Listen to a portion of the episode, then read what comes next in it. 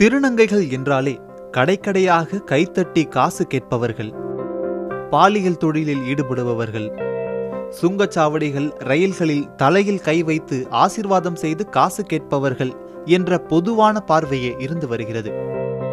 இதனை மாற்றியமைக்க அரசு தன்னார்வ அமைப்புகள் பல்வேறு முயற்சிகளை மேற்கொண்டு வருகின்றன. திருநங்கைகள் சிலர் மட்டும் தங்களது வாழ்வாதாரத்தை கருத்தில் கொண்டு நாட்டுப்புற கலைகளை கற்றுக்கொண்டு திருவிழாக்களில் ஆடியும் பாடியும் நாடகத்தில் நடித்தும் தங்களது வாழ்வாதாரத்தை மேம்படுத்தி வருகின்றனர். சிலரோ கல்வி கற்று சில முக்கியமான துறைகளில் தடம் பதித்தும் வருகின்றனர். பாலின பாகுபாட்டினால் அவர்களுக்கு ஏற்படும் சிக்கல்களும் ஏராளம்.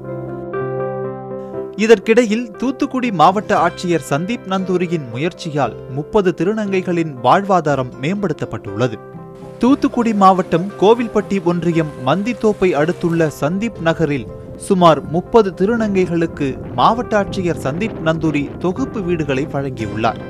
முதலமைச்சரின் பசுமை வீடு திட்டத்தின் கீழ் தலா இரண்டு லட்சத்து பத்தாயிரம் ரூபாய் மதிப்பீட்டில் முப்பது பசுமை வீடுகள் வழங்கப்பட்டுள்ளன.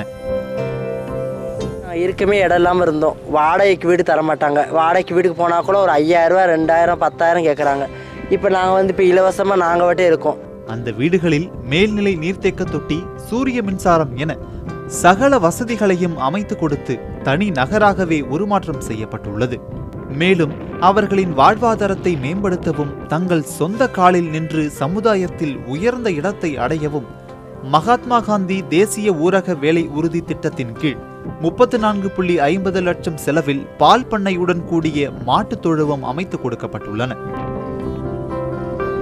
இதுக்கு முன்னாடி கடைகளில் வசூல் பண்ணியும் பாலியல் தொழில் பண்ணியும் வாழ்ந்துட்டு இருந்த இந்த திருநங்கை சமூக மக்களுக்கு வந்து ஒரு மிகப்பெரிய ஒரு அந்த வாழ்க்கை தரத்தை வந்து மேம்படுத்துறதுக்கான ஒரு பெரிய வழியை ஏற்படுத்தி கொடுத்துருக்குறாங்க. முப்பது பேருக்கும் மத்திய கூட்டுறவு வங்கி மூலம் ரூபாய் நாற்பதாயிரம் மதிப்பிலான பசு மாடுகள் வாங்கப்பட்டு அதற்கென தனியாக கூட்டுறவு சங்கம் ஏற்படுத்தப்பட்டுள்ளது. இங்கு தினமும் சுமார் 800 லிட்டர் பால் உற்பத்தி செய்யப்பட்டு அவற்றை ஆவி நிறுவனத்திற்கு நேரடியாக லிட்டருக்கு ரூபாய் முப்பத்தி இரண்டு என கொள்முதல் செய்யப்படுகிறது. இப்போ எங்களுக்கும் பார்த்து தமிழக அரசு மாவட்ட ஆட்சியர் வந்து சந்தீப் நந்தூரி சார் வந்து எங்களுக்கு இப்போ தொழில் அமைச்சு கொடுத்துருக்காரு மாடு அதை வச்சு நாங்கள் பால் கறந்து இப்போ அன்றாட வாழ்க்கை ஓடிக்கிட்டு இருக்கோம். அது போக எங்களுக்கு கம்மா வெட்டுலாம் கொடுத்துருக்காங்க. அதை வச்சு இப்போ நாங்கள் பொழைச்சிக்கிட்டு இருக்கோம். இதன் மூலம் பத்து நாள்களுக்கு ஒருமுறை வருமானம் கிடைக்க வழிவகை செய்யப்பட்டுள்ளது.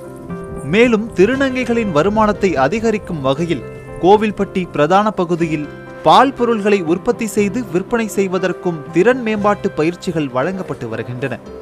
தூத்துக்குடி மாவட்ட ஆட்சியர் சந்தீப் நந்தூரியின் முயற்சியால் கோவில்பட்டியைச் சேர்ந்த திருநங்கைகளின் வாழ்வில் ஒளி படர்ந்ததோடு சமூகத்தில் அவர்கள் மீதான பொது பார்வையும் மாற்றியமைக்கப்பட்டிருக்கிறது.